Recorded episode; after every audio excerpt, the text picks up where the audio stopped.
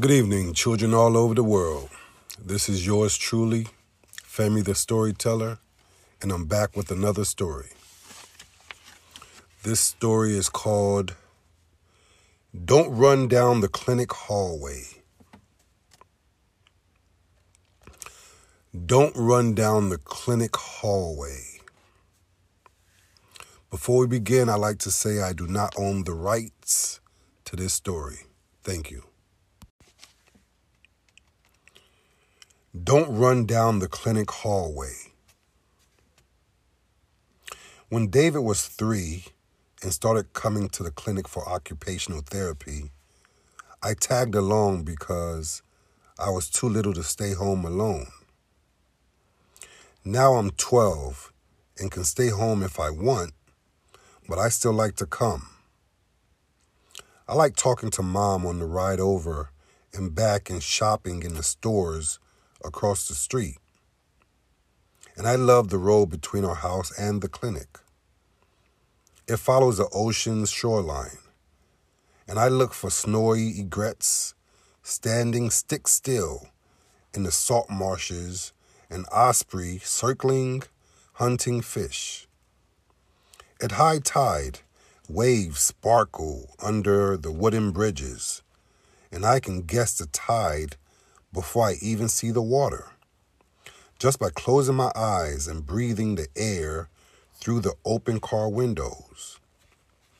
Low tide smells mud black and tangy, but high tide smells clean and salty. The clinic is a few streets from the ocean, and in the summer, sometimes mom and I walk to the waterfront park while David has his appointment. It's the only time in the week that I get mom completely to myself and someone else is in charge of David. Mom likes to stay in the clinic waiting room so she can hear if David has a hard time. But I like when we leave because then she doesn't look away from me every time she hears him shriek. At the clinic, there's a waiting room and a long corridor of doors to little offices for hearing tests, speech therapy, and occupational therapy. David comes on Tuesdays and Thursdays to see Stephanie, a woman with kind eyes, in an office full of games, swings, a trampoline, and more balls than I've ever seen outside a playground. I think it'll be fun to go with Stephanie and do what she calls playing. But David thinks it's work. I wait while mom says hello to the other waiting room people. But as soon as Stephanie takes David's hand, I ask, Can we go to the park? We haven't been since last fall. It's going to rain. Mom sits down on the waiting room couch. And it'll be cold by the water. You didn't even bring your jacket. Can we go shopping then? I glance out the window to the line of stores across the street. My favorite is, Elliott's Antiques. From the sidewalk, it seems only a door, tucked between two downtown shops. But behind the door and up a musty smelling staircase is a sign Elliott's Antiques. The whole store is like an attic, full of stuff someone's grandparents once owned, but had no more use for. Things not quite good enough to keep, but not quite bad enough to throw away.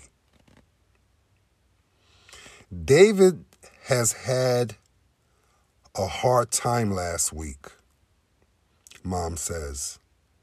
I need to make sure Stephanie can handle it. Why don't we read? Mom crosses her legs, like she's settled to stay. I slump on the couch beside her and check if anyone looks like they'll mind mom reading out loud. I haven't been to the clinic since my last school vacation. But I recognize the waiting room people because their appointments are nearly the same time as David's every week. Mrs. Frost, a tiny old lady, reads a magazine in the big chair between the front windows. She brings her even older brother for speech therapy because he had a stroke. The receptionist, with her blonde beauty parlor hair types fast on her computer. Carol, a young mother wearing a big skirt and hoop earrings, sits in the rocking chair near the bookshelf. She leans down, handing her baby with Down syndrome chunky plastic blocks from the toy basket. In the chair next to the exit, Mrs. Morehouse, Jason's mother, checks her watch. And there's Jason. I'm not sure how old Jason is, maybe 14 or 15. But even though he's almost grown, his mother stays with him in the waiting room. Jason can't go anywhere unless someone pushes his wheelchair. I open my backpack and mom cleans her glasses on the bottom edge of her shirt. When I was seven, mom began reading the Harry Potter series to me. And even though I can read easily to myself now, we still read each other new books together. I never think of the characters without hearing her voices. I pass her the book. Read quiet. She turns to our chapter, and I arrange my colored pencils on the couch next to me. Hunting out the window for something to draw, I consider the line of stores and restaurants across the street but they look tired and in between. In a week or two, the gift shop window will have splashy beach towels and plastic sand buckets. The hotel will show off the no lit up with the vacancy. And the parking lot will be full of seagulls strutting between the cars and perched on the streetlights screeching for someone to drop a bite of sandwich or french fry. I wish time would hurry and there'd be sailboats tying up at the landing and tour buses passing through. And I'd already have the first hellos traded with somebody Peterson, the girl next door. I figure by 515, that first high trading could be over, especially if I just happen to be outside at 5 o'clock when she arrives. I sink back into the vinyl couch cushions, my sketchbook propped against my knees, listening to mom's voice changing character to character. There's not much new to draw in the waiting room. The same yellowed awards cluster the wall. The same books spill off the bookshelf, and the same old toys are heaped in the toy basket. And there are only two people I haven't already drawn Jason and his mother. I worry that glancing will turn into staring too easy with Jason. And I hate when people stare at David. But Jason's mother fidgets, crossing her legs, picking up magazines, putting them down, smoothing her short, flipped under brown hair so she'd be harder to draw. Mom said Jason started coming to the clinic after Christmas. But the first time I saw him was February vacation. That day I didn't know where to look, so I looked at his feet on his wheelchair footrest. Maybe by drawing Jason, I could look at him easier. Looking closer can make someone beautiful.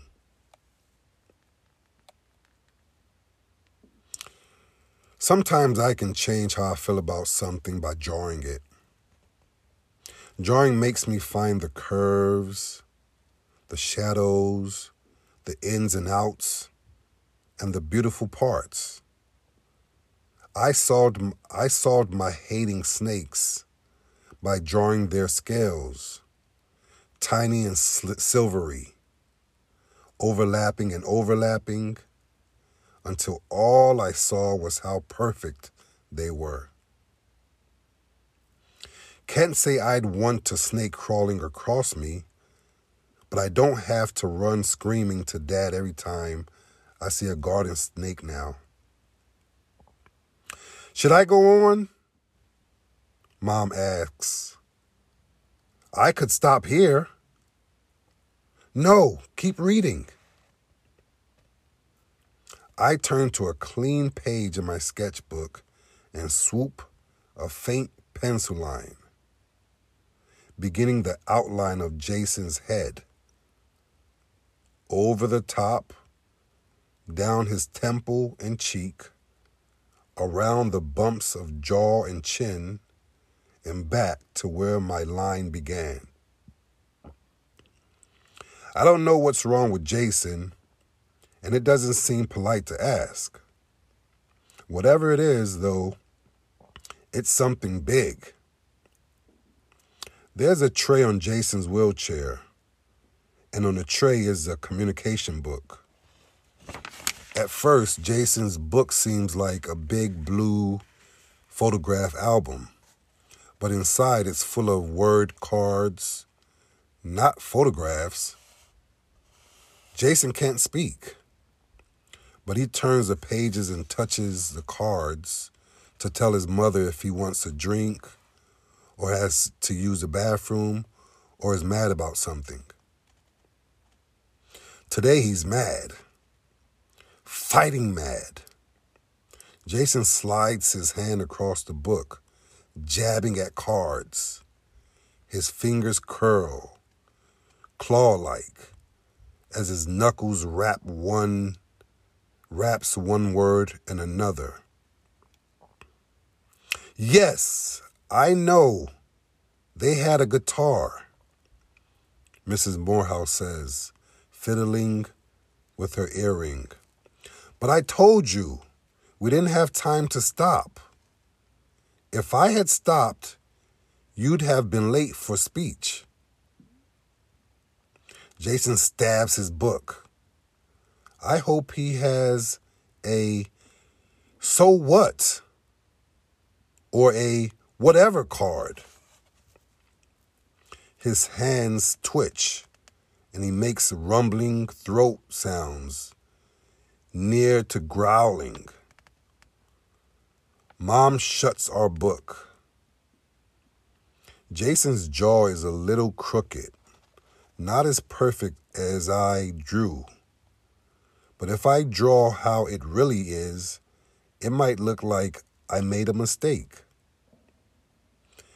Reddish brown waves of hair sweep over Jason's brow. A few wayward strands dangle near his eyes. Hair's my favorite thing to draw, but I only rough it in. Otherwise, I may not have time to finish before Jason's speech therapist comes out to get him. What? Jason's mother asks, I'll draw his eyes downcast, looking at his book. That way, they'll be mostly lids, and it won't matter that I don't know what color they are. Girl, don't? What girl? Everything falls quiet. I glance up. Mrs. Morehouse is staring at me. Are you drawing my son? My pencil freezes mid stroke. Just because he can't talk, she says. Don't assume he doesn't mind. Everyone looks at me. My fingers move over my sketchbook, finding the corner. I'm sorry, I whisper turning the page.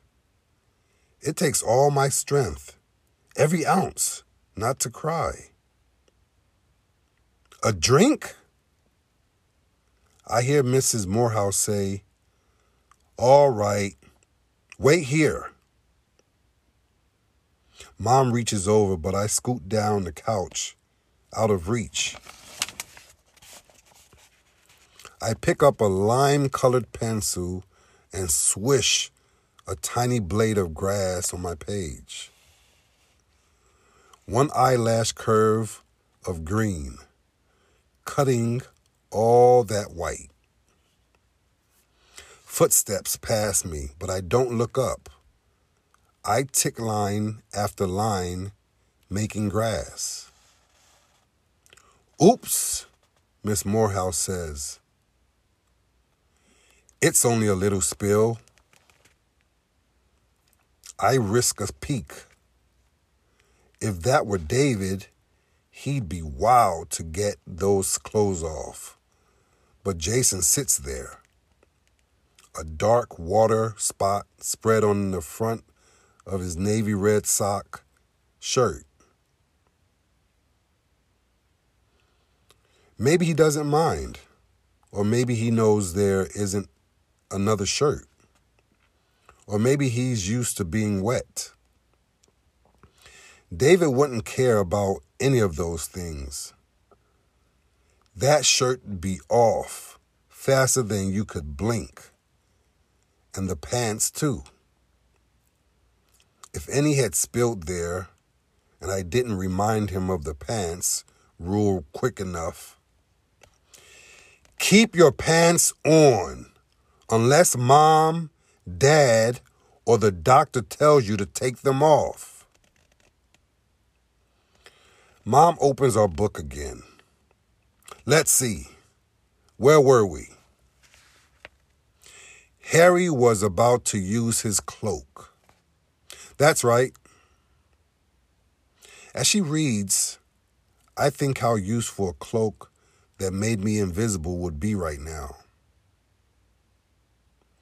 If I had one, I'd throw it over my head and run out the door and across the parking lot in the street, all the way through the waterfront park to the wharf, and board the first boat I saw going somewhere, anywhere else. Mom reads. The receptionist types at a computer. Mrs. Frost looks at the magazine and the baby sleeps on Carol's lap. His little fingers still clutching a pink plastic block. Hi, Jason. Jason's smiling speech therapist finally comes out to get him. I'm relieved to see her, even though mom stops reading when she comes. How's his day been going? the therapist asks his mother. He wanted to stop at the yard sale. Mrs. Morehouse says, So he's upset. Oh, the therapist turns to Jason. You wanted? Hands pointing, pulling. To stop? one hand karate chopping the other. At a yard sale? Fingers flying, elbows arched in a question. Jason scowls. His therapist pouts, her finger tapping his communication book. Sad. I swallow a giggle. Sad? Is she kidding? If I were Jason, I'd want cards that said, Get out of my face, and Go away, and This stinks a big one. The therapist pushes Jason's wheelchair down the corridor, and Mrs. Morehouse picks up her purse. I have a couple of errands, she tells the receptionist. I'll be right back. The bell above the clinic door jangles as she leaves. Through the window, I watch her cross the parking lot to her van. What do you think Jason would do with a guitar? I ask Mom. I don't know, she says. Maybe just having one would be enough. Watching the van's red tail lights, I wonder. Enough for what? But as the van pulls away, I close my eyes and make a wish. Please go back and buy that guitar in case mom's right. I didn't mean to hurt Jason's feelings. I was only sketching. You could tell him that, Mom says. I cringe. But he can't answer me. Maybe he'll point to the answer in his book. Or maybe he'll answer in his head. Mom returns to reading, and I draw the front of a gray shingled house porch steps, and a front and a front door with a doorbell. I reach for the blue sky pencil, but pick up midnight black instead. I hear a faraway David shriek, and mom stops reading to watch the corridor. But then it's quiet, and I figure David gave in and did whatever Stephanie wanted. My drawing takes shape under my hand. Lemon for the stars, cream for the moon, pine for the trees along the fence, charcoal gray for the darkened windows, all but one. When the clinic bell jangles again, I pick up long enough to see Jason's mother isn't holding a guitar. Here we are. The speech therapist pushes Jason's wheelchair up beside me. I saw you drive in, she says to his mother. He was so upset we stopped early. Mom slides her elbow over in a, uh, here's your chance. Catherine, nudge. Hi, Jason, she says. How are you today? His head stays bowed, his chin almost touching his chest. Mom's question hangs in the air. Maybe Jason is answering in his head. Maybe he's still, maybe he's think saying, I'm fine, thank you. Or maybe, well, I've been better. Or maybe he's think screaming, I'm in this wheelchair, you idiot. How do you suppose I am? Whatever he's thinking, his silence stings me. I lay my sketchbook on my lap I'm sorry about that guitar. I tell the reddish brown waves of hair on Jason's head. I like music too. His head snaps up and Jason stares hard right into my eyes. His eyes are stunning, ice blue. Mrs. Morehouse spins her chair around toward the door, and Mom stands up to help. It's okay. Miss Morehouse holds the door open with her foot. I can get it. I pick up my palest yellow pencil and add a dot to my drawing, gleaming in a window. From the dot, I sweep down a shivering beam, cutting the darkness. I imagine myself sitting on my bed, hugging my knees, counting Morse code dashes and dots. Are you there? The bell jangles again. I look up to see Mrs. Morehouse in the doorway, watching me. She crosses her arms over her stomach. Mrs. Frost drops her magazine, and even the receptionist has stopped typing, her hands held above her keyboard like a conductor waiting to cue a symphony. Jason insisted I come back, Mrs. Morehouse says, and tell you he likes the picture you're drawing. She turns to leave. I look out the window to see Jason at the top of the ramp. Wait! Lifting my page, I pull gently so it'll tear neatly.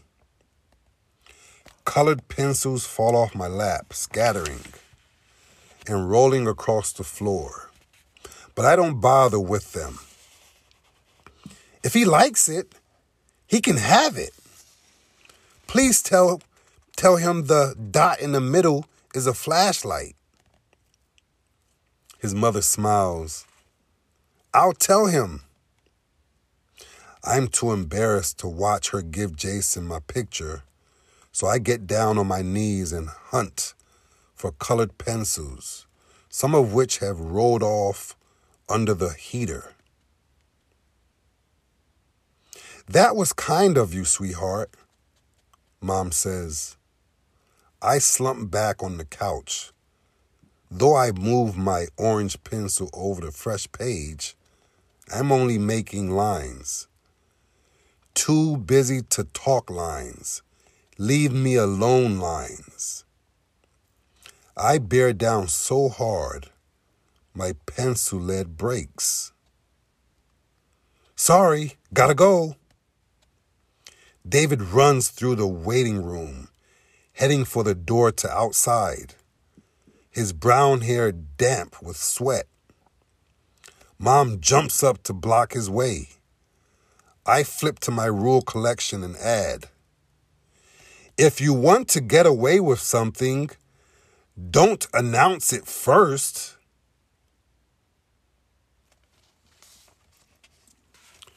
Yours truly, Femi the Storyteller, signing off. Hope you enjoyed this story. It's called Don't Run Down the Clinic Hallway from a book called Rules by Cynthia Lord.